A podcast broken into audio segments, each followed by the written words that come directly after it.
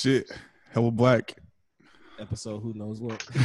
Episode who knows what, but we here, live and direct, Oakland, California. No, same place, never leaving. It's a little bit sunny out, blue skies, some clouds. it's supposed to be summer, but this should be kind of cold lately. I ain't even gonna lie. I mean, it's the Bay Area. It's typical Bay Area, Bay Area weather, right? Like you get the overcast in the morning and it burns off after two hours or so. And if you're lucky enough, you're in a place where you could change your attire to match the the current weather conditions. Because you know a lot of us leave the house in the morning in jackets. And then you're sweating by twelve thirty. Come on. So it's nothing new. Same old Bay Area shit and same old hella black podcast. Blake and Delency, but we got two very very special guests with us. I'm excited to have them on. Um, one we've already had on before, and they're consistently dropping gems. One of my favorite people in the world. Uh, and you might also know them as Anthony's on Twitter, Patreon, and wherever else you follow them at. Maybe as y'all don't read too. I don't know. You know. Uh, what's up, Ant? How you doing? No, I am. I'm. I'm here. I am here. It is Friday, and I'm happy the sun's out. That's what I can say. Shout out to you. Glad to have you on. For those that aren't familiar with Ant, Ant is a uh, a writer and an organizer. I don't think they like to use that term anymore because they say that since they're not on the ground as much anymore, that they're not organizing. But they do a lot of great work via the internet. So you know, they organize and they're getting their PhD in sociology at UCLA. Shout out to my nigga. Congrats on that. And you officially a PhD candidate too now. Come huh? on. That's right. That's right. Ooh. I am. I am two years to maybe three away from being Doctor Williams. Um, I'm but I will still be. I will still be Anthony. I will still be. Y'all don't read. I will still be Anthony's. Doctor, y'all don't Um, read. exactly. Exactly. Are we gonna have to call you doctor from now on after that? No. We're gonna call you doctor for probably the first few months. No. No. You No. gonna be one of them niggas? No, the doctor's gonna be reserved for like them students who are like really, really out of pocket. Like, you know what I mean? Like the doctor or the professor. Really, not even doctor. It's really professor because like we're like fake doctors. You know what I mean? We're doctors of philosophy. It's like, uh, uh I'm a, Damn, that's a little you know, disrespectful to the work y'all put in. no, no, no. Like we, it's just like it's it's a trip that that we get the same title as like medical doctors, right? Um, because it's just different. It's not that we're not putting in work. We are, but it's different. You know? Well, shout out to you and congrats on everything. Looking forward to much more success. Our second guest is the wonderful uh, Melissa Marin, and she's an educator, a writer, a RJ practitioner, um, and does great work in the Bay Area. And if you want to read read some of their most recent work, you could buy the book Teaching Resistance um, to see some of their fabulous writing in there. Khadijah's writing is also in there too. Khadijah means shameless plug. And if you listen to Hell Black, you've listened to Khadijah. And if you haven't caught up to that, catch up and go back. It's worth your time. And How you doing, Melissa? I'm good, and everything Khadijah touches is gold. She she really is a G. She really is a G. Um, of course, you know, Anthony. The first thing I got to say to you around being a doctor is that doctors of philosophy were in fact the first doctors. Um, so you earn you're earning that title, and, and you're gonna definitely deserve it. Um, but you know that's that's just me being contrarian. I appreciate it. That's just me being self-deprecating. So you know, it's sometimes I need a little contrarian energy. I mean, don't do it. We're black. The world's got enough of that self-deprecation slash deprecation for all of us. Um, I did want to say before we started, uh, just thank you for letting me be on here, having me here, um, and to clarify for for folks who are out there listening, um, that I'm here as a consultant, um, and really as a consultant and a restorative justice practitioner, uh, to just kind of talk and share some knowledge um, and and gain some knowledge as well because you know we're all perpetually learning so um, i wanted to put that out there too before we begin Most Def. Um, and we brought Melissa on um, for this episode to address the situation that happened online on Twitter um, about five or so weeks ago. Um, there was a, a statement that went out um, saying that Hella Black is essentially in collaboration with an abuser um, Harboring an abuser. harboring an abuser. And as a result of that, you know, a lot of folks are calling for accountability on our on our end. Um, and so what ended up what ended up happening was after that statement went out, I ended up posting another statement um, clarifying who exactly they were talking about because I felt like that needed to happen so that you know because Hella Black is a big community, right? From the many of that could have been anybody from the many guests that we have on to Blake and myself to the people that edit our videos. Um, that could have been a number of people, so it was important that we clarified who who it was.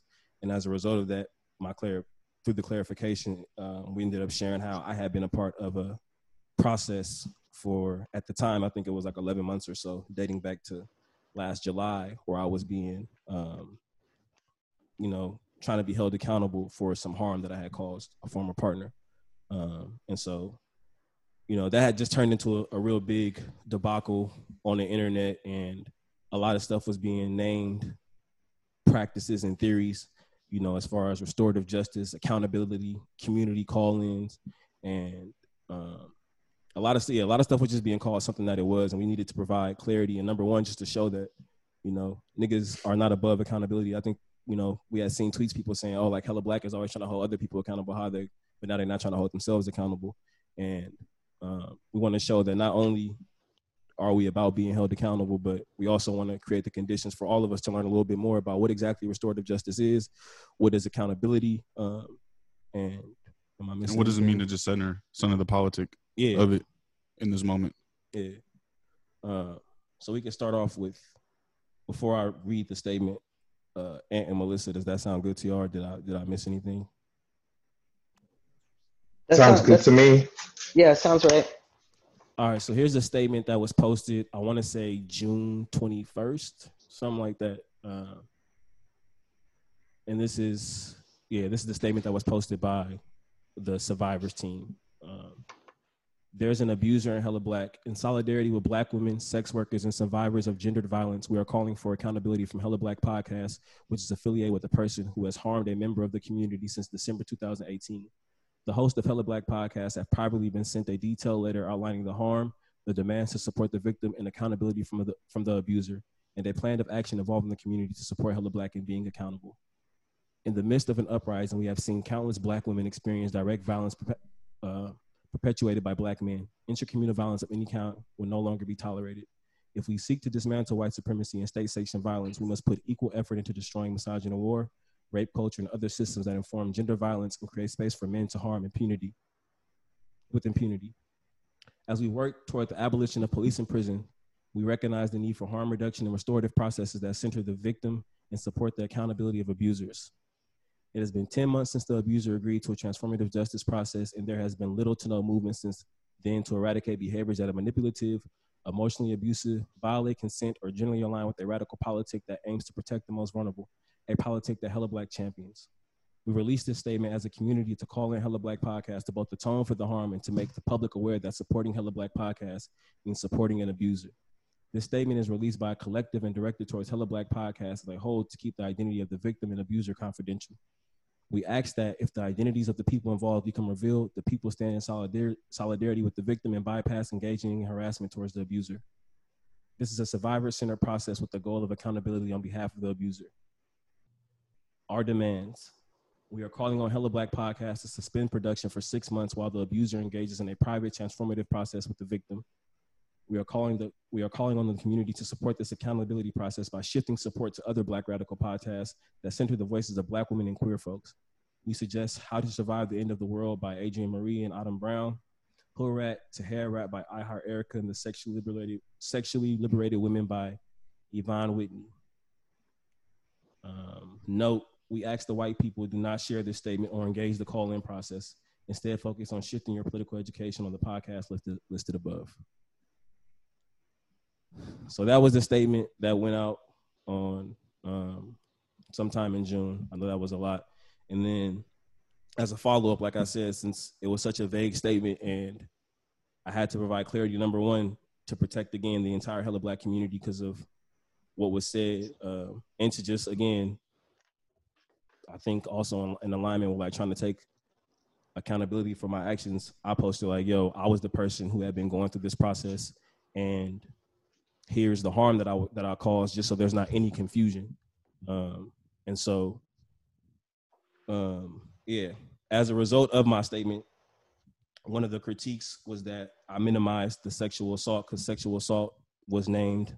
Uh, me and my former partner had had sex while we were both under the influence, right? Which means neither one of us can consent. And so that was naming sexual assault, and that was one of the critiques.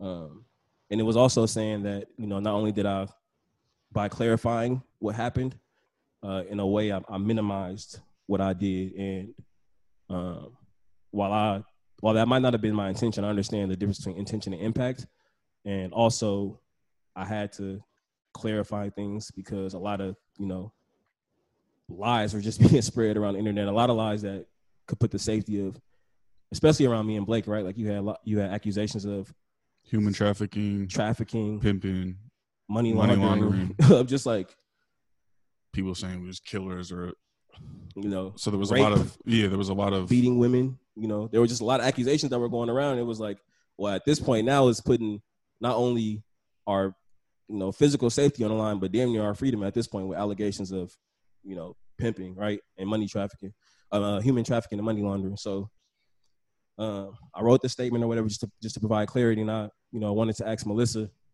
We wanted to ask Melissa. Did you want to read your statement? Or it's hella long. Okay. Uh, the, both all the statements are available online, and we'll link them again when we post this episode on all the platforms. Uh, but yeah, my statement just com- gave a complete outline of what I was being called in for over the last ten months or so. Um, Nancy, go ahead. Ant. Before um, before you ask Melissa, um, just like quick for the the record, you released a statement. The survivors team was like, delete this now. Yeah. Um, you took down the statement. You rewrote the statement with like more attention to some of the details that they had talked about. Mm-hmm. Um, and then you put that up, and that statement is still up. So yeah. just so so there's clarity. clarity there was yeah. the first, and then the second. No, you're good, but just so it's out there. Um, that's all. Yeah. Uh, and I think just an apology to the to the listeners because this shit was tra- traumatic. I think not. I think I know for everybody involved. You know what I'm saying? So I, a lot of emotions come up when I speak about this shit, just because again, not just about the harm that I caused, but you know, niggas was put at risk by a lot of these these these statements, accusations. But Melissa, our our, our question for you was, um, I'm sorry. Uh, do you think it was necessary for me to clarify what harm I caused, and do you feel like I minimized it by doing so? And if I did, what how could I have gone about it differently? Well, first of all, that thank you again. Thank you for actually centering the the statement of um, of the survivor. I I think it's important. I think that you could have come out. Um, you could have come out and read your statement, um, and and you didn't do that. And so I think it's important to name that. Um, uh, I believe that you know from this point into the future until there is genuine uh, genuine reconciliation, right? Um, that you will have to be you will you will have to kind of reiterate like what the harm what your what harm um, or harms you committed right? Like like what did you do? You'll you'll need to outline those things and not necessarily in a way that um, not not in a defensive way, but in an informative way, um, because you know all the people in your life have have a right to to this information. Um, and I think you know uh, my personal opinion is that after reading your statement um, and reading their statement, I I didn't see necessarily a minimalization, um, and I and I also believe that it's a bit of a gray area. Um, I I need to be really really upfront and transparent and say that I you know have not heard from uh, from the other person, and so I you know again I like it's not my place to necessarily make a judgment. I I wouldn't I wouldn't have claimed this amended statement um, as minimizing. Um, and I do I do actually believe that it's important to clarify what harm was caused. Um, and again, th- th- this work is tricky. It's it's ongoing, and it's impossible for to not be activated around it. Um, I'm not sure at this point in time that there could have been a better way to clarify. Um, I think that it was a good idea to get off of the internet and sort of let the let those pieces sit and be. Um, so often, and Anthony, I don't know if you've ever experienced this too, but um, so often, like we just kind of get caught in these reactionary loops uh, with very very little time to sit, digest, and think. Um, Mm-hmm. Mm-hmm. um and i know anthony you were you were involved involved in a lot of this like how how how did this sit for you i'm curious Ooh, you know, um, all this was very, very stressful um, because I got approached back in in July. You know, um, and then we had our first session in October, and from the beginning, um, I had talked about being hesitant. You know, um, but I ultimately agreed. I was hesitant because I had a previous relationship with Delency we'd known each other for years. Um, that's the homie, you know. And then I was getting to know the survivor, um, but we weren't, you know, we didn't have the same type of relationship. And um, and I let them know that like I have experience doing this in my personal life, like conflict mediation and like guided discussions and circles, but that I'm not trained in RJ or TJ. Um, and so it was wild because the statement itself, um, not only was it posted on a medium that is not about nuance, right? It was posted on Twitter.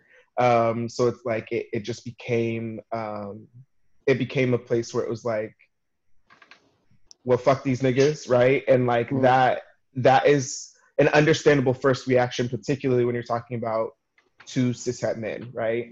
Um, that's like a that that being your initial reaction is is it makes sense, right? The issue is that like we had had Delency, myself, and the survivor had had a process the whole time that was um, consensual, and then on a Sunday, the Sunday before the statement was released, I find out that you know um, the survivor texts me and let me know that they're gonna release a statement. And because it was a survivor centered process right um, that we had like come up with together i was like that like um, i'm uncomfortable. Uh, but because this is what you want to do i will move forward and i'll post a statement as well. I posted the statement had like a little thread with some caveats um, and they Delency and blake found out that the statement would be going out 30 minutes beforehand. Um, but they didn't actually see the statement themselves. As the statement listed, they've been sent a detailed, you know, list of the harms. Like that's what they got in their email. They didn't get the statement, and so they had to go to Twitter, just like everyone else, you know, to Mm. see the statement that that had um, not their names, but had the platform, right? That had Hella Black, and so. From the beginning, I was uncomfortable, but like because I said I'm gonna be by the survivor during this whole process, I, I went forward with it, right? And then I found some information out after that from the survivor and from the Lindsay um, that I can detail, but I don't think is super important um, for now, at least in, in the question you're asking me, Melissa. But I found that information out, and I was like very uncomfortable because had I known that information, I may not have posted that statement, and I may have because before I was like, well, it's clear that the survivor is going through a lot, and like if I were to suggest edits to the statement, like whereas before the whole process was consensual, it was like, well, I think this, and what about this? This time it felt very much like, oh, the process has been shifted. Um, Mhm. I am no longer the the facilitator of this process. I'm just being looped in because the survivor was going to post a statement whether I also posted it or whether I gave my blessing or not. That was my feeling.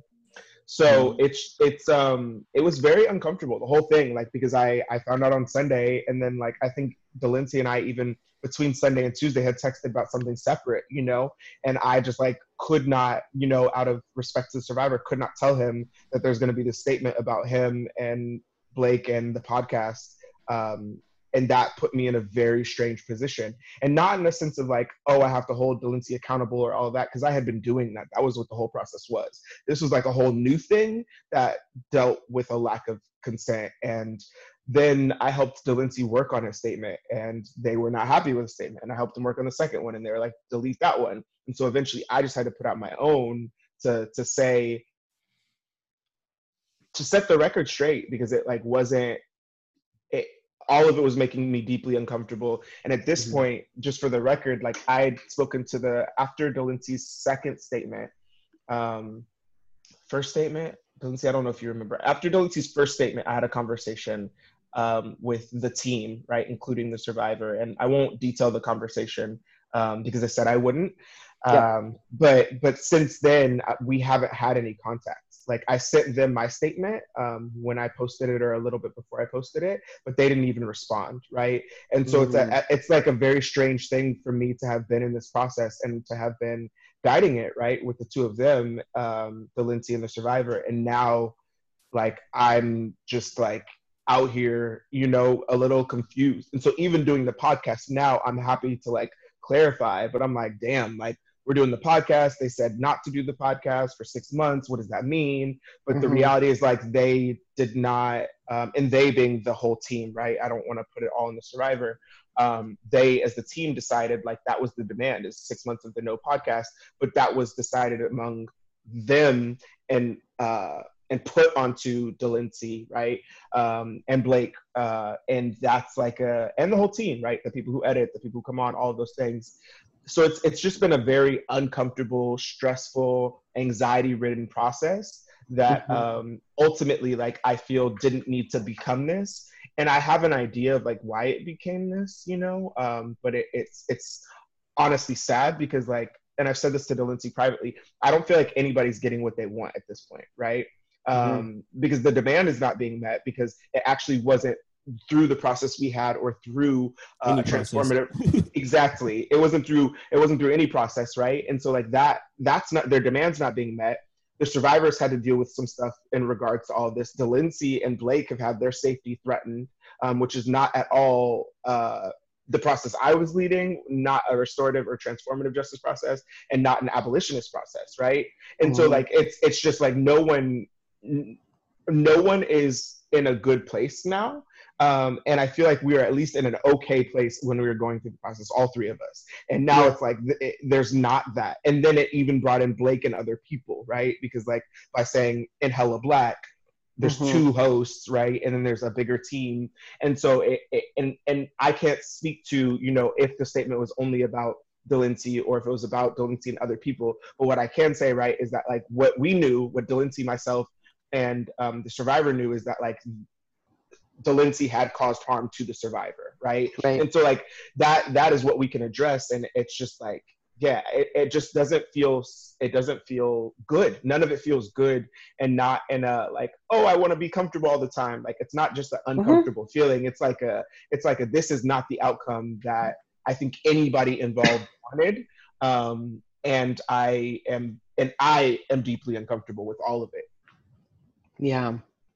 I think, you know, also thank you for sharing that. And I like, I, I kind of can't imagine what that must feel like for you being, um, you know, being a person who is, who is really wa- like trying to and wanting to support folks and also really, you know, believing in the abolitionist project. Um, and then just, it sounds sort of like you were, you were left out kind of in a lurch. Um, so I just wanted to name and acknowledge that. Um, when, so as I was, you know, hearing from folks, um, obviously, you know, I spoke with Delency and Blake, um, some other folks. Um, something, and you know, I read through uh, the various tweets and statements, um, and something that that really keeps jumping out at me um, as as somebody who does practice restorative justice um, and and transformative justice to a degree, right? Is that there seemed to be um, a lack of a call to responsibility, and uh, I. It, it's disturbing to me because it, it, it's sort of a trend that I've been noticing, um, just out out in the world, and and and a lot in leftist circles, a lot in organizing circles, and the trend sort of goes like this: it goes like, you know, person A causes person B harm um, in, in, in some form, right? Um, person B and their crew immediately call on person A and make demands. And they call those demands transformative justice. Um, and when there's confusion or there's sort of like a non-alignment with those demands um, from person A, then then the narrative becomes even bigger, right? The problem becomes bigger, the harm becomes bigger.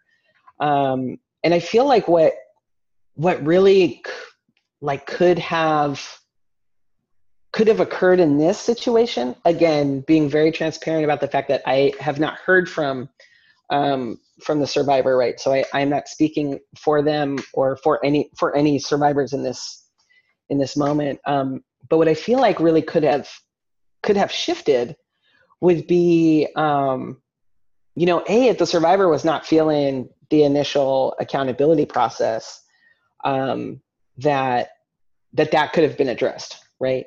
Um, if the initial accountability process really really was um, designed to to kind of like restore some balance which really that's like that that is what restorative justice is doing um, it's not you know you know it's it's not sending folks to the pokey it's not punishing people. Um, it really is designed um, or has at its core i'll say because ain't no design but has at its core the desire to restore balance. Um, and not always peace you know sometimes it's just uneasy like i did this i know that i did this and i messed up in this way and this is this is what i'm doing to to make things right. Um you know that's that's that's essentially what we're what what we're calling on. And in this process it sounds like there wasn't there wasn't necessarily that. Um and i i, I wouldn't necessarily say that to place blame or to um yeah or you know like to to degrade the process. But i i think that sometimes we go forward um especially in this current era of uh of me too um and me too co-opted um and the sort of like muddying of of all of these things and then we we start calling for accountability and then we end up sort of sounding like the very people that we say we're trying to transform away from or against, if that makes any sense. I mean, shit, even with myself, you know, me and Ant would talk throughout the process because the process has shifted a, a couple times mm-hmm. over the mm-hmm. course of the year. More recently, like a couple t- a couple times over the course of like the, that last week leading up to the statement. Um, but like there were just even myself as a man, I had conditioned myself to believe that like, you know, atonement for harm or abuse that I caused means subjecting myself to to harm and abuse. Like even mm-hmm. someone who like punishment. Punishment. You feel like in my mind, I thought restore restoration meant me being punished, maybe in the same ways that I that I might have caused harm, or maybe in a different way. And I think, you know, I had, I think so many of us, even in the time where abolition is being mainstream, it's like the talk of talk of the town right now, right? But like a mm-hmm. lot of us haven't been able to understand accountability and atonement outside of carceral methods. You know what I'm saying? Like, yeah, it might not be prison, you know what I'm saying? It might not be death, but there's some carceral shit that we do in the name of restorative justice, in the name of transformation. Right. And I, you know, I, I, I would definitely say that uh, another thing that came up um, as I was sort of like listening and reading and um, and taking in a, as many perspectives around this as possible, um, I I definitely had some concerns about how um, uh, I guess I would say how how how this came to to the level that we're at right now. Um, mm-hmm. I definitely believe in always um, protecting a survivor's identity until that survivor is ready to come out and be like, "This is who I am, and this is what happened to me." Right.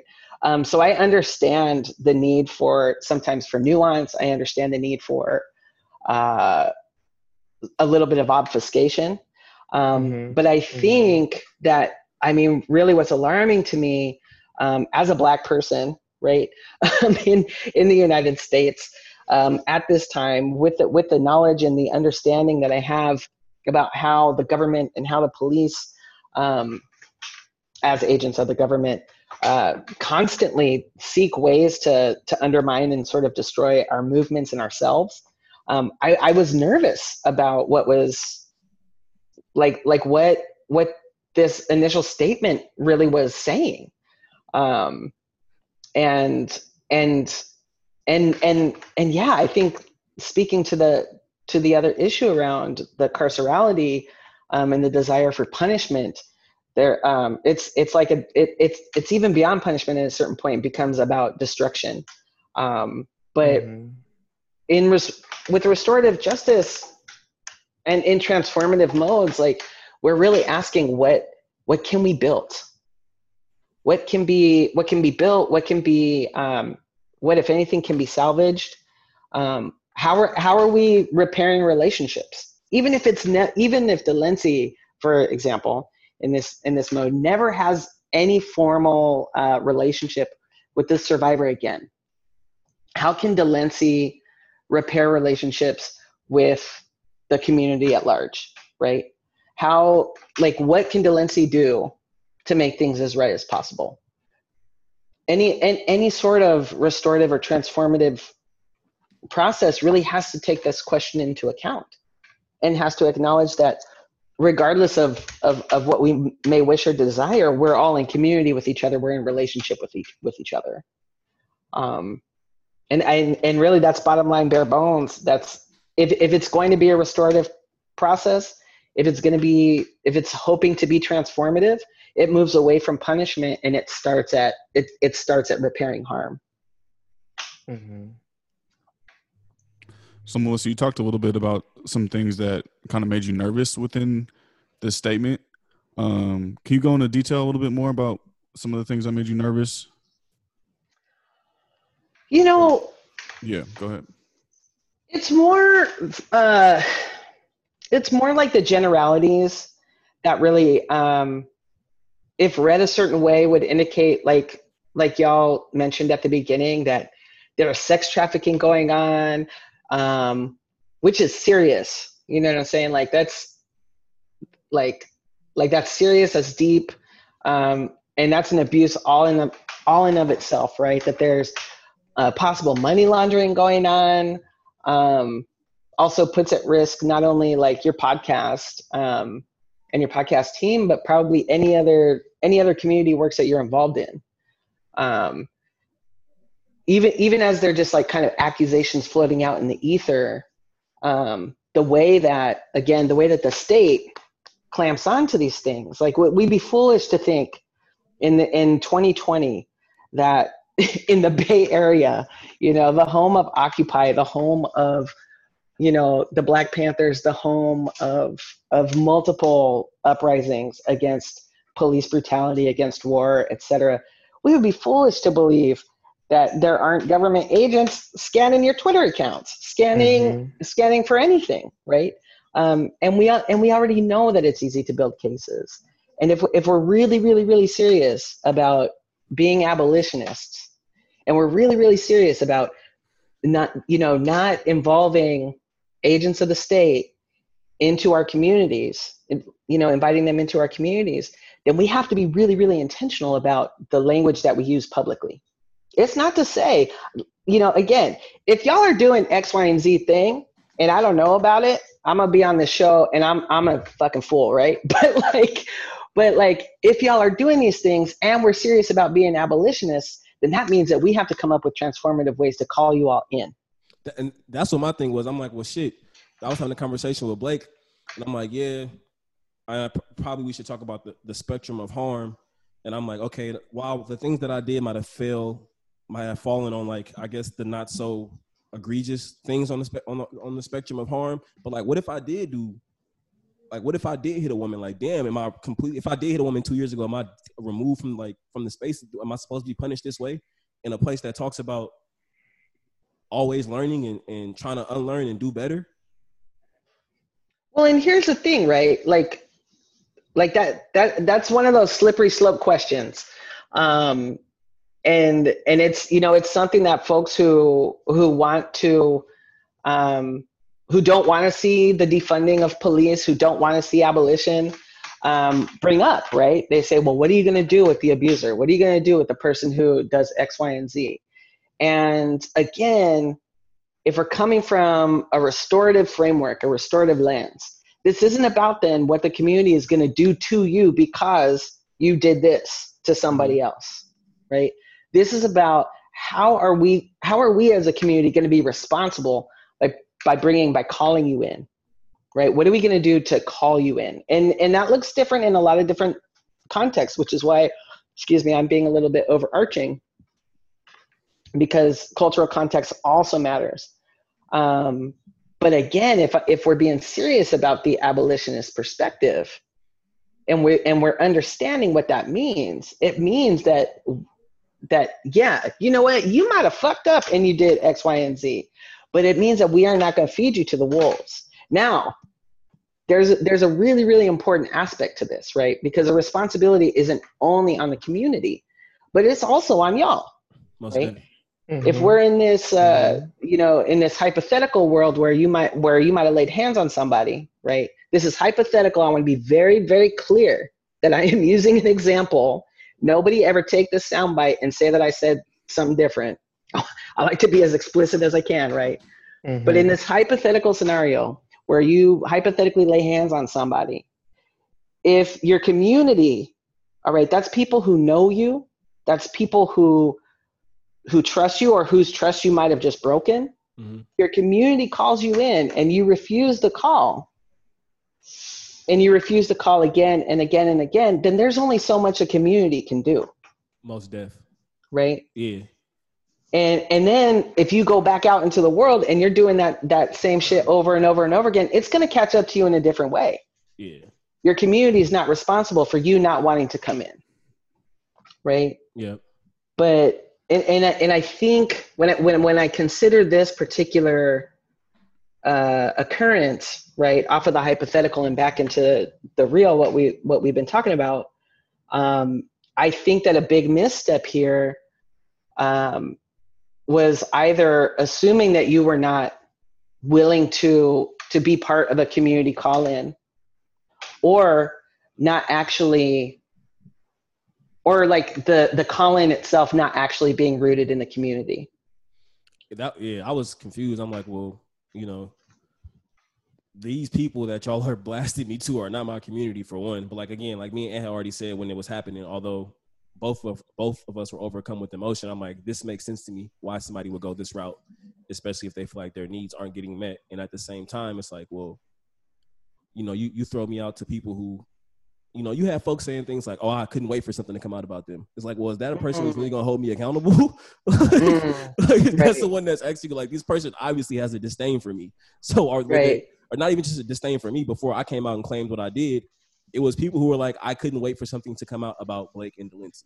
And it's like, so these are the people who are supposed to call, who are supposed to hold me accountable. Um, right and yeah, I mean, so what what does account- accountability look like? I know you. I mean, you kind of just hinted at it as far as like it's up to me to change my actions and to follow through on the things that I agree to, which I mm-hmm. think Ant can attest to as far as like our, our process prior to the statement being put out. But what what does accountability accountability look like to you? Who? No, that's a Do layered have- ass question, but do we have guess at 10 its core hours at its core level, at its core. i mean what is accountability it's responsibility you know it it's it's legitimately saying i i i am i am the person to be held to account for this particular thing this particular instance. If it needs to be an animate object i'm responsible for this chair right? It means i'm responsible for its safety i'm responsible for its security i'm responsible for making sure that its needs are met. Um and that you know this this is accountability at its core. Um i you know it's so interesting i was thinking i've been thinking a lot about my kid lately and i was thinking about how um maybe a month month and a half ago uh you know she just turned 15 so like she's a teenager and she and she does teenager things and sometimes it's annoying right um, yeah, 15 is a rough time. I mean, we all remember. Dang. But um basically, you know, like we had a little back and forth. And like in our house, we we always come back, we always have a conversation about what each one of us can could have done different or better. No matter what, right? Even in this moment, I was like, no, she wrong. she did she was wrong. But I still had to sit, I had to sit, I had to listen to her, and I had to realize that I was accountable for part of how she was part of how she was feeling right um that even though i definitely feel like she was wrong there there's a way in which I have to I have to recon, recognize that I'm responsible for how I comport, how I how I bring myself, how I move through the world. Right? That re, that responsibility lends itself to accountability. And you know, it, it might sound a little obtuse, but that's that's really what that is. It's it's being responsible um, and taking responsibility. Yeah. And again, unfortunately, I feel like this, um, uh, you know, the call to to suspend the podcast, et cetera, and so forth. Like, it didn't it didn't feel like accountability. It didn't it didn't read like accountability to me. It read like a demand, um, which from a from an RJ perspective, uh, a demand is rather authoritarian, and is kind of not what it's not really what we're going for.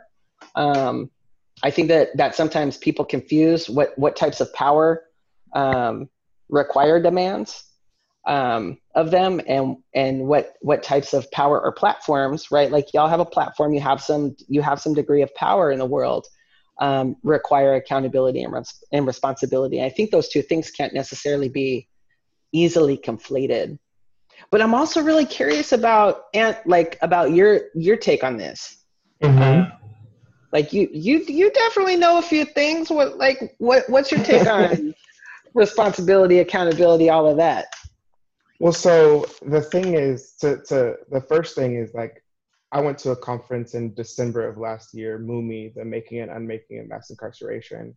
And one thing that Mariame Kaba said that like really stuck with me is that accountability comes from the self. Like you can't force someone to be accountable, right? And so, like Melissa, the example you were just giving, you know your kid can't force you to like recognize that you are partially responsible for how they're feeling right? Like you, that has to come from you. And and when i think about accountability and responsibility and how we can hold people accountable the the issue i had with like the statement um, that i didn't i didn't name i, I just named uh, to be transparent right? I named to the survivor and the team that i was uncomfortable but not specifically with this this or that right um, one of the issues is that it, it, it, said that there had been like little to no movement over the last like 10 months right um, for the the behaviors. And what that is and i can't remember if i put this in my statement but it was a misdiagnosis right because the process that we were doing and i think this is why there was some um, this is why there's a shift like from our process to something that i was not a part of. Um, although this you know this could have been communicated but i again i understand like Delency was saying like there's reasons it didn't get communicated to me or to Delency, right, that are beyond us. Um, but the the issue is that Delency was doing the things that he needed to do. Now that's not to say like I had to have some conversations with Delency at one point, right? Like separate points because like from the beginning there's like a reluctance to do this process, right? For a variety of reasons that Delency could speak to, but essentially, right, like it's it's a mixture, I think, um, and and Delency could correct me if I'm wrong, but it's a mixture of um, not being sure what he was entering and then also like a little bit of like being a cishet man and having some ego and um, all these things right so like mm-hmm. it's a mm-hmm. mixture of, of those things among others but um, the reality is like Delency was able and willing to do this process because he trusted me right and he trusted that i'm not to like lead him down to some alley where he's to get metaphorically or uh, literally jumped right like mm-hmm. that's not to happen and so it, it was a, a that that line about it, him not participating, right? It's like yes, there are times where I had to be like, Delency, I know this isn't exactly right, but let's think about this, right? But he always like was like, yeah, bet I'll do it, right?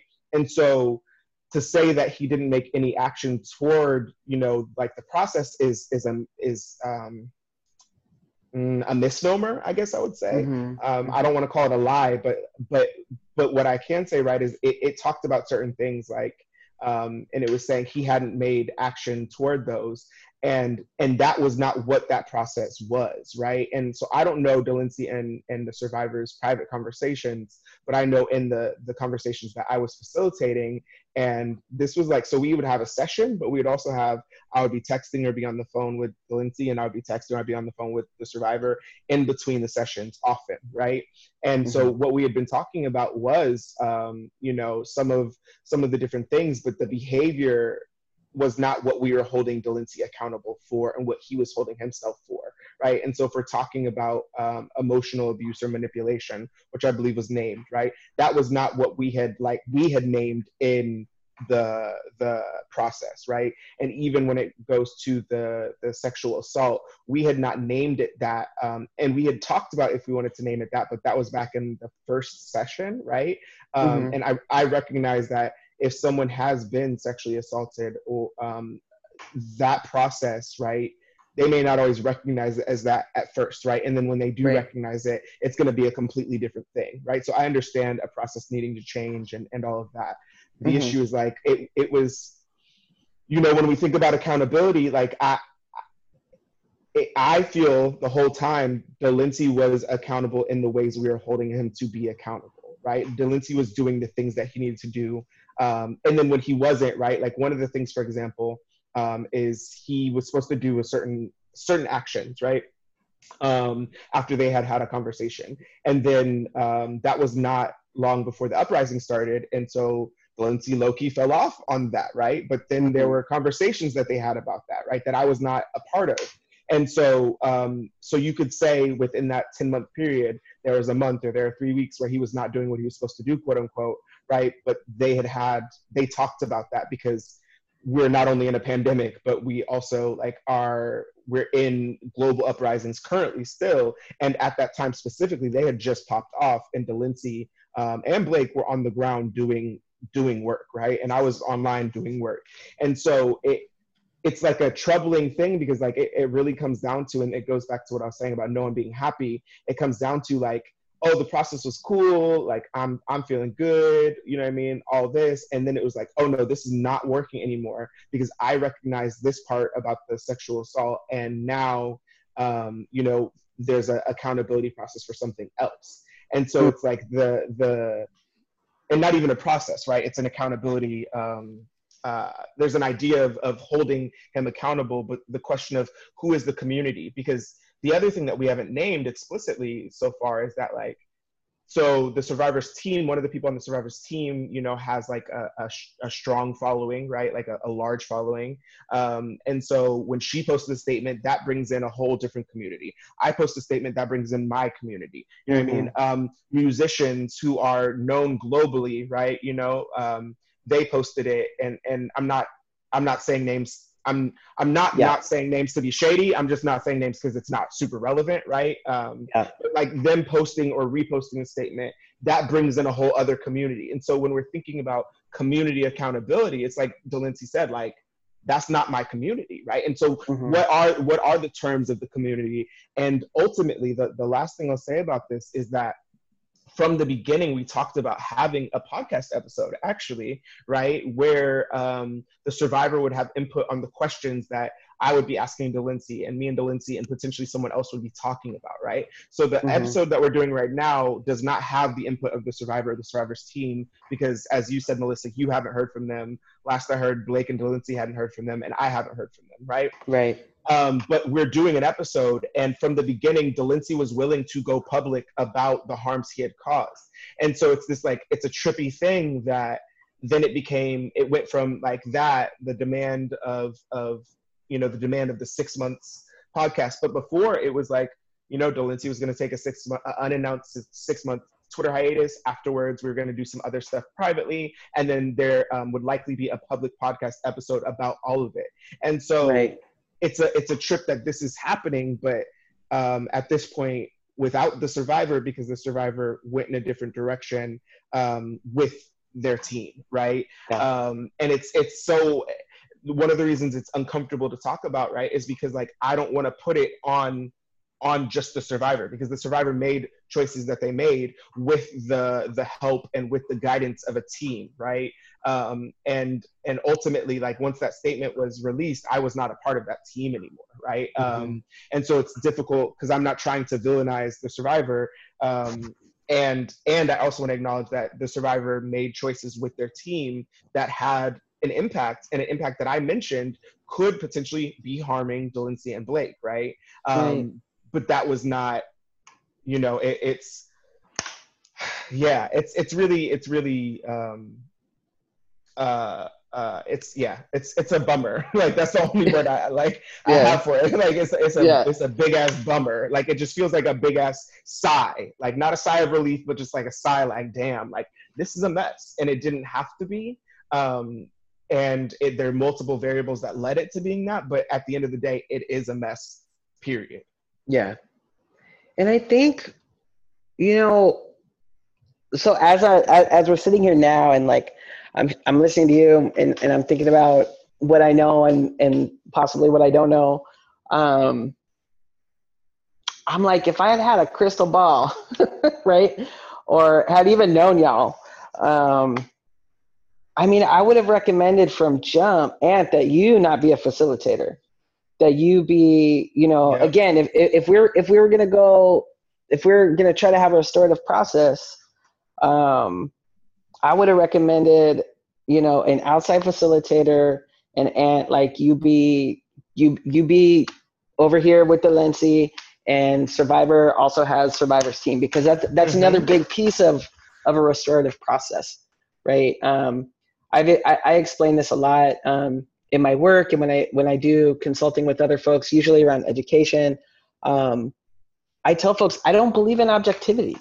Um, Mhm, I mhm. think I think that it's a white supremacist myth designed to make uh, people feel like their experiences are not valid. Um, but a facilitator, like a, like a skilled facilitator, um, would be able to hear all of the experiences, right, Mhm. and make agreements with everybody, and then move forward and make adjustments as they needed to as they needed to happen. I can't tell you how many different circles I've run myself where halfway through, like like shit looked like it was about to blow up, go totally off the rails. And you know, I had to do some quick thinking, but it also meant taking time and pausing. Um, and you know, if it's if it's all on um, the the person who caused harm's team to facilitate a process and to hold hold accountability, um, then there's going to be a lot left to desire on on behalf of the survivor, right? Mhm. Um, it's going to start to feel a certain way, and so I would, I mean, I would say to anybody who's even listening to this now that if if you are thinking about approaching a situation in terms of uh, restorative justice or transformative justice, that you find somebody who can do the work, um, who can do the work of holding it, and and also, you know, I, I'm thinking about like the accelerated time rate time frame of all of these things, and I'm like, wow, you know, like I've I've like held circles where literally uh, it takes months before we even where we before we even get together Mhm. um, because there's so much behind the scenes work that needs to be done.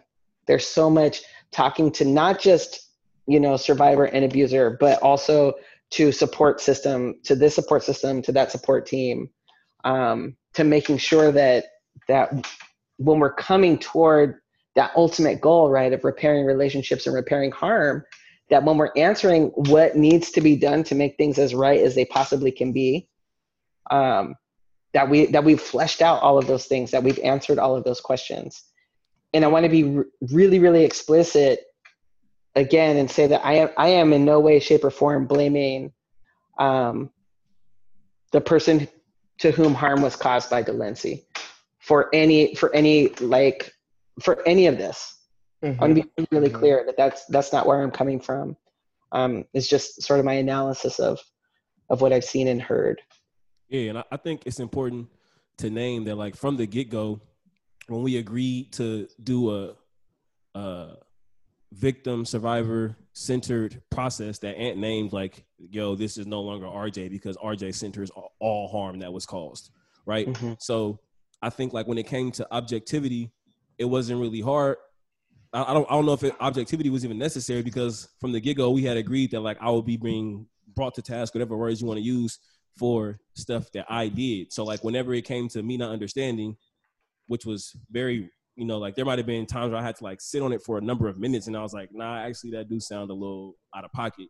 You know what I'm saying? Like it was easy for Ant to to check that, and I think that since from the get go, since we had both agreed to doing survivor centered shit and, and calling me in or out for stuff, it was it wasn't really that much back and forth on trying to figure things out. Like even the, you know, in that in that last month when the process had changed a multitude of times, like when they first when Ant first um when Ant first introduced the the new process to me, right, which uh, which was like, oh, you're gonna take a six month Twitter break, and I was like, what the fuck? I'm like, well, Mhm. I mean, honestly, if if that's what she needs to feel better, I'm gonna do that because I believe in centering what I did and giving her what she needs, right? So it was like, although there were moments where I kind of felt like things weren't okay, I think, you know, me and Ant stayed very true to to centering harm that I caused and also centering the need of the person that was harmed.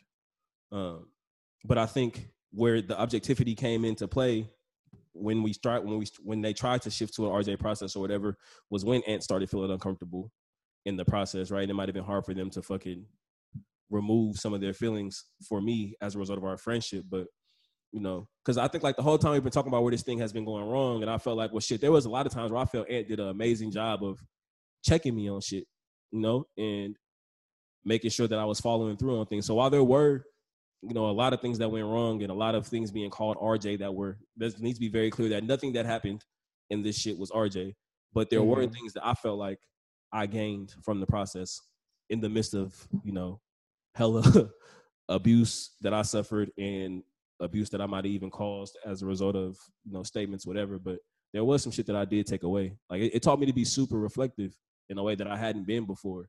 And I recognize, like I think, like all of us, when it comes to theory versus practice, you know, I realize that I'm not as close to some of the theories that I preach that I would I would like to be, and that's super, not only refreshing, but um, you know, it just allows you to move through the world in a, in a way different way to to know that while you might not be as harmful as you once were, while you might have more understanding understanding of theories that you might not have had at a, at a certain time, you know, we say this all the times. We're always learning and unlearning, but I think at some point we stop. We start to act like we don't have to learn anymore. And so, like And this life is always a process of learning and yeah, and this shit showed me that to be honest, especially a lot of them conversations post sessions that me and Ant had, and I was like, damn, my nigga, I'm really not fucking like I always say like, oh, you know, all men are complicit to harm, or you know, all men have caused harm, and then I realized like, oh shit, well, you caused a lot more than you thought you did. You know, like I think we say that and sometimes knowing that we cause harm, but when I realized like, oh shit, when you look at your Like, when you look at yourself in the mirror, like, all right, Yeah. yeah, so Mhm. shit that happened, but I did, and it's not about me. You know what I'm saying? But I did gain some shit that I feel like is gonna change the way that I move through the world and allow me to better practice some of the shit that I preach. It's Yeah. deep. Yeah, and it's it's a trip too because we, Melissa, what you're saying, if you had a crystal ball, because from the beginning, uh, Delency and I had questions about it being me, right? Like, um, and I'm sure the survivor did too. The survivor, I'm told, picked me, right? It was like like between the two of them, they're like, hey, let's go, Anthony.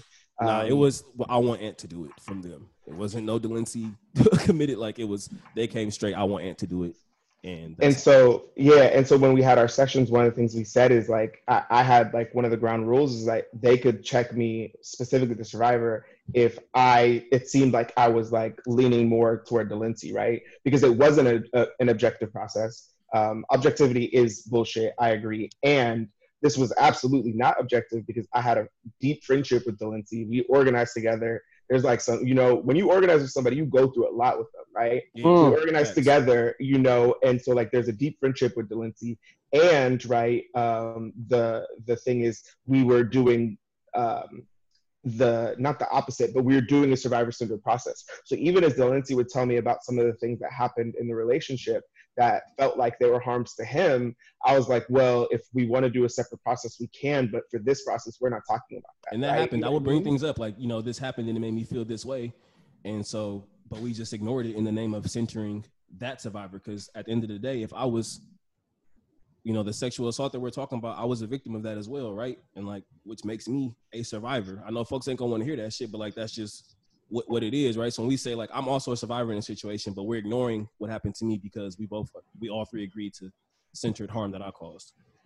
Right. Yeah, and it's been a learning experience for sure because I'm I'm like damn like it, it just yeah there are things that like I that were like little things in the back of my head but I didn't listen to or there are things that I just didn't even catch right um, and and I've learned a lot by going through it. And it's just it's just sad that this is how like I think we all had to learn it, you know. But it we're at this point now, right? You can't go back in in time.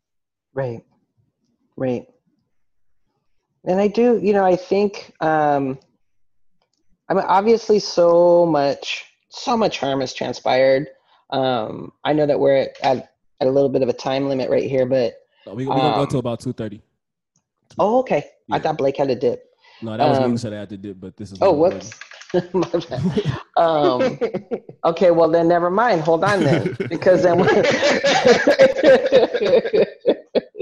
because because because because here's what I wanted to say. There's there are two things, right? When like yeah, like the the harm sort of mushroomed out, um, hmm and I do think you know again, Delency, like from reading your statement, I'm like yeah, like homie, you broke some trust, and you know part part of the accountability here, and what I would say to any of any of your community that's listening right now is like keep being keep being about your homie be like okay so you know like don't brush this under the rug like oh well because they made this absurd demand or whatever blah blah blah blah blah like we don't got to listen right Mhm. i think it's real real important that the people who love you and who hold you um hold on to this they look at they like reread your statement and they say okay so what how are you going to do this different in the future? And how can i hold you accountable? And hey and or i'm gonna call you like oh heard you're dating somebody new. Did you have this conversation right? Like like in terms of like that sort of personal accountability and responsibility like you you can't actually run away from it right there, there, there, there's no, there's nowhere you could go now it's just on the internet and even if it wasn't on the internet it should be in you right And, and that was one of the reasons why I was so frustrated that I had to make a statement was because I knew where some of the harms called. Like the thing is, like people were saying you're minimizing the harm. Dog, if I Right. thought what I did wasn't that serious, I would have never agreed to be taking place in something for a year. I don't know if y'all know how much RJ practitioners cost, but Melissa not cheap. So like, from the amount from the amount of time Anthony also got paid for their work, right? And Yeah. so the amount of time under severely underpaid. I think both of y'all are being severely underpaid, but you know that's another conversation. Um, but like when you think about the amount of time that time, money, and even like from our state from the statement, that shit took us five days to write, and I pinged so many people to make sure that this shit was in line with the politics that I preach, and that I wasn't. You know, I knew more harm would be caused because what they're saying is if I post a statement, it's harm. But I'm like, all right, I'm at least try to reduce the amount, Yeah. right? Because you Mhm. can't just with the vague Yeah, right. nature, was, But- especially with those allegations. But what the re- Yeah. thing that I got frustrated about was like I knew, I know we hang around men. I knew when they saw what I said, they was gonna take this shit as a joke, right? And so like Right. it's like, which is why I'm trying to show like, I think all, like I said in the statement, I think all harm is very serious, no matter where it falls on the spectrum, especially in a world where we're talking about dismantling patriarchy, white supremacy, all this shit, right? Like everything has to be taken serious. This is politics. Everything is serious. You know how comedians say, "Oh, no one can take a joke," because everybody, some a joke is always a part of somebody's life. So I take everything very, very serious, right? But that's right you know, I think where you said, yeah, I want I want people to not take what I say lightly because I think, you know, shit can have a snowball effect, a snowball effect. One minute I'm calling white men the B word, the next minute I'm doing something way fucking harmful if I'm not being checked. You know what I'm saying? So that's right I'm I think as as important as it is for our community to, you know, our real community to hold us accountable, I think it's important as, you know, me and B to be holding ourselves accountable. Like you know, because we are very aware of the power that we as cishet men possess, and we also are very aware of like how people don't take the claims of sex workers, of queer women, of trans folks serious. You know what I'm saying? And we gotta we gotta show by our actions that we take this shit serious, which is why we breaking bread with y'all too, and really trying to get to the bottom of this shit and show like what can niggas do differently. You know what I'm saying? Because I know we seen how y'all know how the world work, right? Like motherfuckers might move on to this shit, move on from this, hmm you know, in a month from now. But now we gonna bring it up again. Like this is why we read the statement of harm. We gonna name what we what we did wrong and how can niggas be better. Because I don't care how small it is. I think all shit should be addressed. Yeah, and I think it's trying to show people that like you can be accountable, even though you know what happened and you know how the the statement was. Like you still can be accountable, you know, and you can still center the politic and still grow and learn. That's right. But so I have a I have a question and you know, it's like you know, it's not to stir no pots or nothing, but um, like you know, we're focusing a lot on Delency because you know, like this this sort of begins and ends with you. Um, but also like Blake, you're hella quiet in the background, and you know, as as we're talking about this, and you know, we're we've we've all made mention of of how this affects you know Hella Black and the Hella Black community right? The, the reverberations thereof. Um but damn blake like this affects you. Yeah. and i'm wondering um i mean you, you don't need to talk about about like how or what or why but i'm wondering just straight up like if Delency has addressed with you how his shit has has fallen onto you. And like if if there's been a way that y'all have been able to have a conversation about about that right? Like there's there's another way in which Delency's situation causes harm to you and i just you know i'm curious to know if y'all have been able to talk about that or debrief that or Yeah, I mean, we've talked about everything from as soon as it, as soon as we found out, you know, it was like having those conversations immediately, you know, like what is, you know, because I was, because of this process, I wasn't, I wasn't involved in the process, right? So I didn't know the extent and the details of exactly like what was going on with um, Ant Delency and the survivors process, right? So when this all came, I was, you know, checking my email. I'm like, what, what is this? Because I wasn't, you know, it was a lot, right? Um, Yeah. So just having to have that conversation. Um, but yeah, I also knew like it's, it's hard for me to talk in like, how do I say it? like not say names because I know into Mhm. detail was what, what is going on. So if I'm pausing on words, you know, um, but yeah, I, I definitely when this whole process started over a year ago, I was like, this I had concerns. Mhm. You know, like I was just concerned because it didn't seem, especially knowing everything and knowing knowing other things that was going on, right? But I just I just had concerns about it. right Um, and then seeing how it came out publicly, it's like, yeah, it just. Mhm. I'm not trying to minimize anything. That's but also like some of it to me kind of felt like relationship revenge. Yeah, I, I think it's Mm. important because I know you mentioned like you didn't know about the, the recent process. So when I first got, this is just to clarify what, what Blake was saying. When I first got approached about the process a year ago, I showed Blake the text message that was sent to me and how I was asked to do it, and he was like, "This don't feel restorative to me. It feel like some revenge." And in fact, the word "exposed" was was used in the text that was sent to me, and that was like something that like caught him off guard. So to be honest, you know, like Blake didn't want me to do this shit, but I felt like I, I needed to do it anyway. So I didn't really keep him in the loop about the process that I was doing moving forward because I knew he felt the way about it from the get go. But I always, the conversations that me and Ant, we just always chalked up how anytime men feel uncomfortable, we just chalked it up to patriarchy. Yeah, So like that, like I just Mhm. like when I told Blake Mhm. that I also felt uncomfortable, we was just like, well, nigga, I just told him like, man, I think it's patriarchy, and we just and I just kept going on with it, despite him telling me not to do this shit anyway. So that's and then what- I had to check myself too. I'm like, mm, maybe that is my own patriarchy. And I'm like, all right, Mm. for sure. You feel me? Like, like as we were saying, you know, we speak about these different systems of oppression, but like we still have that shit in our head too. Like we still is always trying to learn, always trying to grow. But just because I learned about homophobia four years ago doesn't mean I still have some homophobic thoughts. Just because I learned about classism five years ago doesn't mean I might not be classist. Just because I learned about ableism doesn't mean I might not have, you know, be ableist. Um, oh that's right. you know so it's like all these things is always going on. So i'm like all right shoot i'm wrong. And you know that could have been just the patriarchy within my head.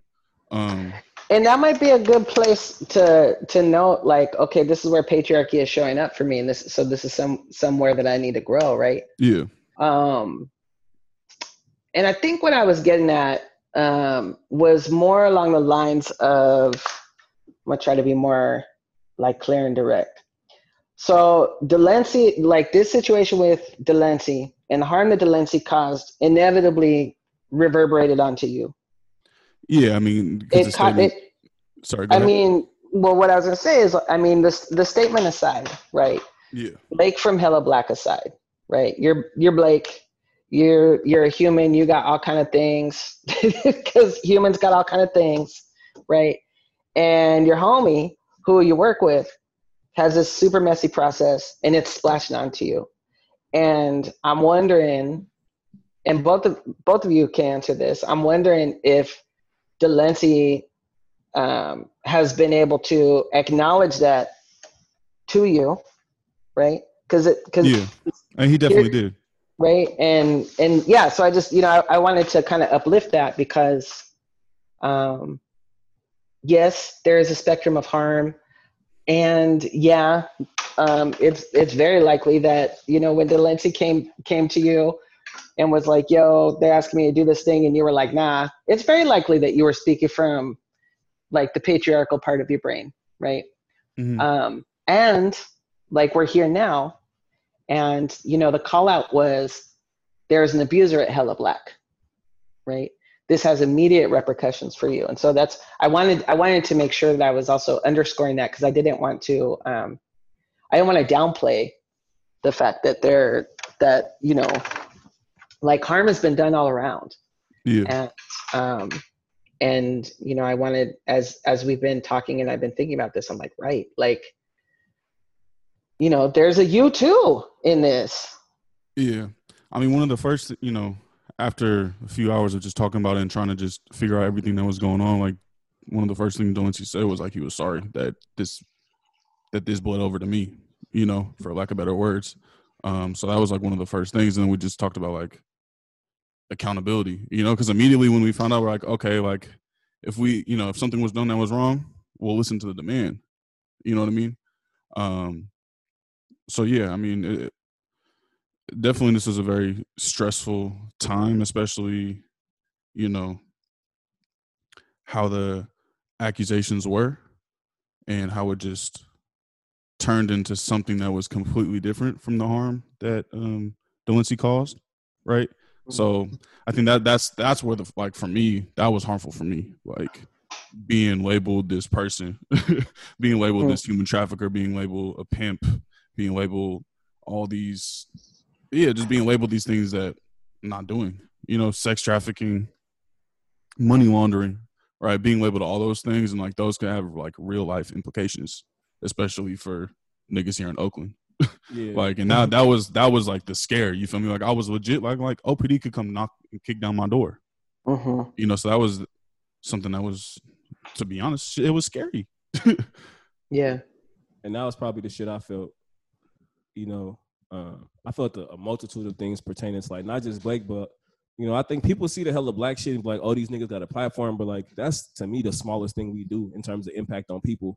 Like niggas be outside in their city building real community and providing resources for a number of communities, right? A, a number of folks that embody different identities. So it's like, and then we we also through this podcast and through the whatever avenues we have, we we speak very anti-capitalist, anti-white, anti-white supremacist, anti-white supremacist stuff, right? So it's like we talked about this kind of off air, Melissa, though, but like people who claim they know their history, you know what it means when you got a black radical organization in Oakland that has been under the public under the public light for a, a, a multitude of reasons over the last two two months, whether it's raising bail, you know, starting bail funds, you know, providing houseless people in Oakland with over 500 pairs of shoes, whether it's Blake speaking in front of thousands of people, right in front of the Berkeley Police Department, you know, us in the organizing work we're doing for Jalil Muntakim, who's a political prisoner, right? Like, you know that there are ramifications for embodying these politics, not just in theory, but in practice.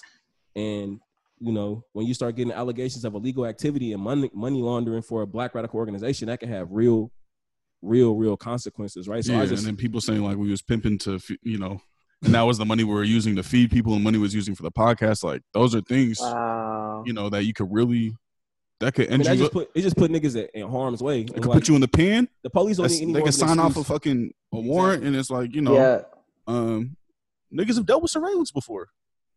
Yeah. you know, I mean, Yeah. and, and could attest to that. Like, and that was four years ago. You know, so like yeah, it goes back these- to Berkeley. it goes back to Berkeley, so it's Berkeley, other organizing. It's wild.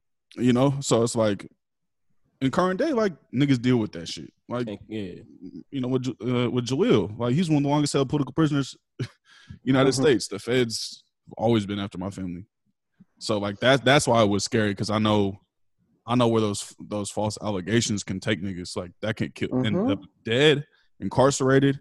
Um, so throughout all that, that was, you know, and and It that's was, what it was yeah. rough to deal with, And I and at the same time wanting to be responsible for harm. yeah. Right. Right, in the midst of that.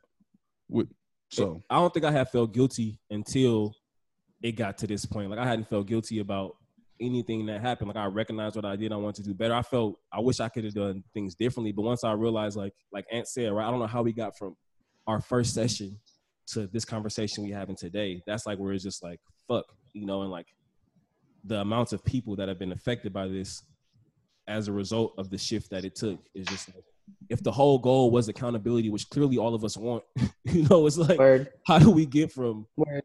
that to this to where you know I'm I'm worried about the safety of not only my comrades but of the community that I'm serving. If you know one day we out Mhm. there serving it, we people know where we at three days a week. You know what I'm saying? It's not people know where our house is at. People know what kind of cars we drive. They know what most of us look like, especially me and Blake, given our visibility. And so you go from like, damn, how did this situation that I had where I thought I was trying to get things right come to this? And I don't think that's what people thought about. Like people were just like when they were posting that statement, and I know it was all in the and with with good intentions for most people. Some of them, again, just like they said, we're waiting for shit to come out about me and Blake. But I know when people posted the statement, they had good intentions. But I, I think you know when you talk about the medium that was used, right? Twitter is just such a a, make, Mm. a false, you know, a, a make believe world where people don't got to deal with too many repercussions after and, the and things we that know they the say. we know the enemy on there too. You know, Yeah. Yeah. So that was the worst part, and I had to like, yeah, you know, that was that's where I, I for sure felt bad about uh how this shit affected not just Blake, but you know my my entire community for Yeah. sure.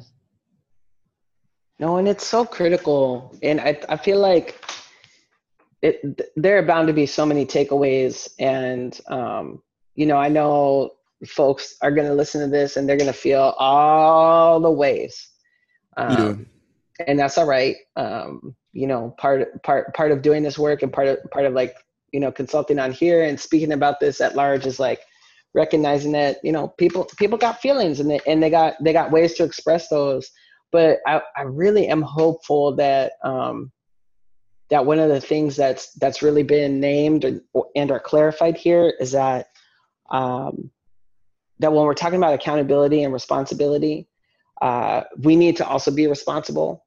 Um, we need to be responsible for for the ways in which um, anti-black racism shows up, um, particularly particularly when we're calling people out in public for X, Y, or Z, right?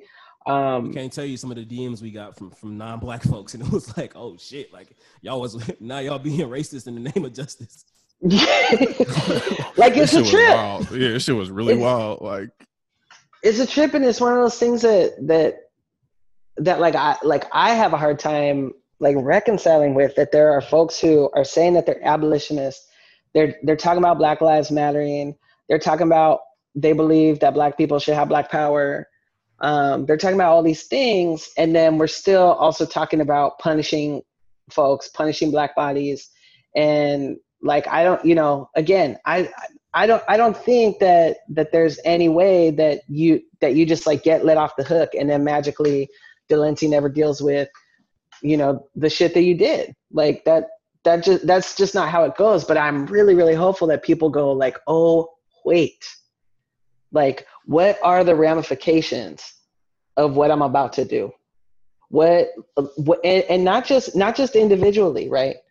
But like for black for black folks writ large what does it mean that you get to be taken to task in a general nuanced way with very little context on the internet and that like you know some mm, possibly anonymous folks can just drop shit and run away yeah, right? And and, and and and and leave black people to kind of like clean up clean up right?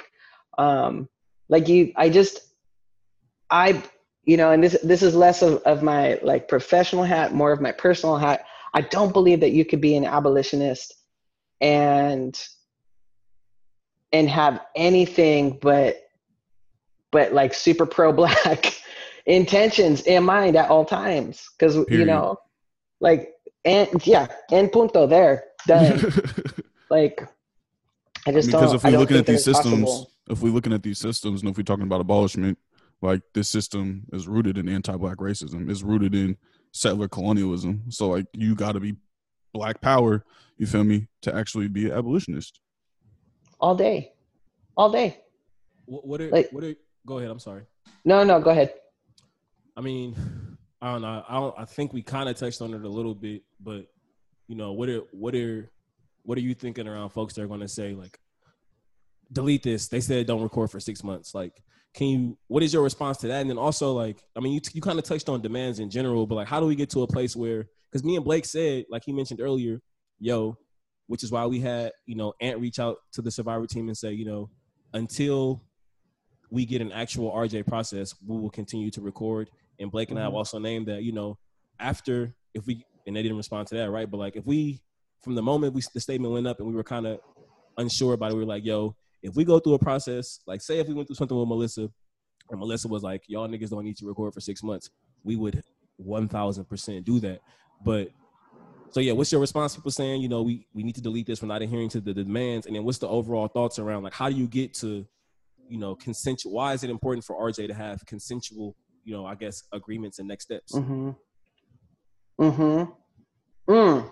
All right. So I think um sorry, I just held on to the last one. Can you can you repeat the first question? Yeah, my bad. I, I took like the lo- I took the block to get to this point. But so people are going to say, delete this. They asked y'all not to record for six months. Ah, yeah, yeah, yeah. Okay, yeah. Um, what I would say is that um, Hella Black podcast. It okay, and again, disclaimer: this is me with with only the information that I have. Right, Hella Black podcast did not perpetrate the harm that was listed out in Delency's statement. Um, I think that actually taking both Blake and Delency out of the equation for six months, for X, Y, and Z period of time, actually makes it harder to keep Delency accountable and and actually negatively impacts Blake. And so I would I would say that unless uh, this is something that was like really broadly agreed upon um, by again like Delency, Survivor, and members of an accountability process or restorative process, that that that demand doesn't make sense. It's not logical. Um, it seems punitive to me, and um, as as a person who who fights bitterly against any type of punitive um, punitive consequence, I would say absolutely not. That that it, it doesn't make sense. Um, if there is a way that it makes sense that the two teams want to like come together and discuss, then that's one thing. But that's not what that's not what we're looking at. Um, and then uh, wait, can you repeat the second question? I'm sorry. Yeah, the second question was like, why, why is an essential part of RJ the community agreeing to next steps and or I know you don't like the word demand, so like, I guess next steps. Oh yeah. Why is it important Um, for the entire community to agree to that and not just one side being able to say this is what y'all need to do for atonement? Right. Um, well, for one thing, you know, like restorative, like what we call restorative practices, restorative justice, has its roots in indigenous processes the world over. Um, th- this is not contrary to like what people might study, something that just came out of criminal justice reform in the 1970s in America. This is like, this is super deep. This has always been about um, gathering your folks, calling your, calling your people in, and everybody who's been affected having a voice, right? And so, and and and really, it's that simple. Like every single person who's been affected by whatever harm was done, that means the perpetrator. That means you know the survivors, you know, family, close ones, loved ones. All of those folks need to be involved in in creating a space in which, again, like re- relationships can be restored to to whatever balance they need to be restored to um, and to making things as right as possible. When one group of people is calling on another group of people to do something, you're you're not working in concert, and that's not restorative, right? That that is that is that is, that's not the process. That's not the principle. Um, doing doing things to people, doing things for them, right? So like, let's say you know this this uh, this group of um, people who support the survivor just decided to just you know like hack your Twitter account, that'd be doing something to you. Um, th- th- that, this, it's it's really just not in any way, shape, or form in the spirit of of a restorative or transformative process, and it's definitely not abolitionist. And It is definitely not radical. I mean, in, unless you consider radical conservative conservatism a thing. Know, But- some folks do. There's definitely You know, and that'll be another conversation for another time, I'm sure. But when when again, like when we are when we are demanding things of power, right? Um, that's one thing. But like y'all have a platform, and I'm sorry, but y'all don't have that much power. That and and and the power that you do have, it's it's not transferable. It's not, it's not necessarily something like like you can give it over right? It might even make sense if some if like the survivor like rings you up tomorrow and says you know what? I want to be in charge of your podcast for six for six months. And for six months we're going to talk about harm accountability patriarchy misogyny etc right? But yeah just the blanket nah doesn't work. And not have not having everybody involved in the decision making process is just not restorative. It's punitive and it's okay if that's what it like if your jam is at the end of the day you're like Let's just not call it RJ. right don't call it that Yeah, don't not- don't yeah. don't call it it don't call it that and don't call yourself an abolitionist if that's what you're trying to do right. now now if if somebody's listening to this and they're like oh snap i didn't realize right then we make we make room for mistakes right we make Def, room to repair and to and to be called back in but yeah i i could leave it there I, I don't know, y'all. What I'm thinking about is is Anthony right now when they say y'all don't read. I hope people listen. if they have the ability to. I hope people listen to this. It just, I don't know. Like I learned so much from this pod, and like Yeah. even the conversations that I've had with Melissa separately from this, and the the times I've got to talk to Blake and Ant, like I really, although I felt disrespected by the politics because I had so many niggas doing saying abusive ass shit to me, tweeting abusive ass shit at me in the name of accountability and restoration.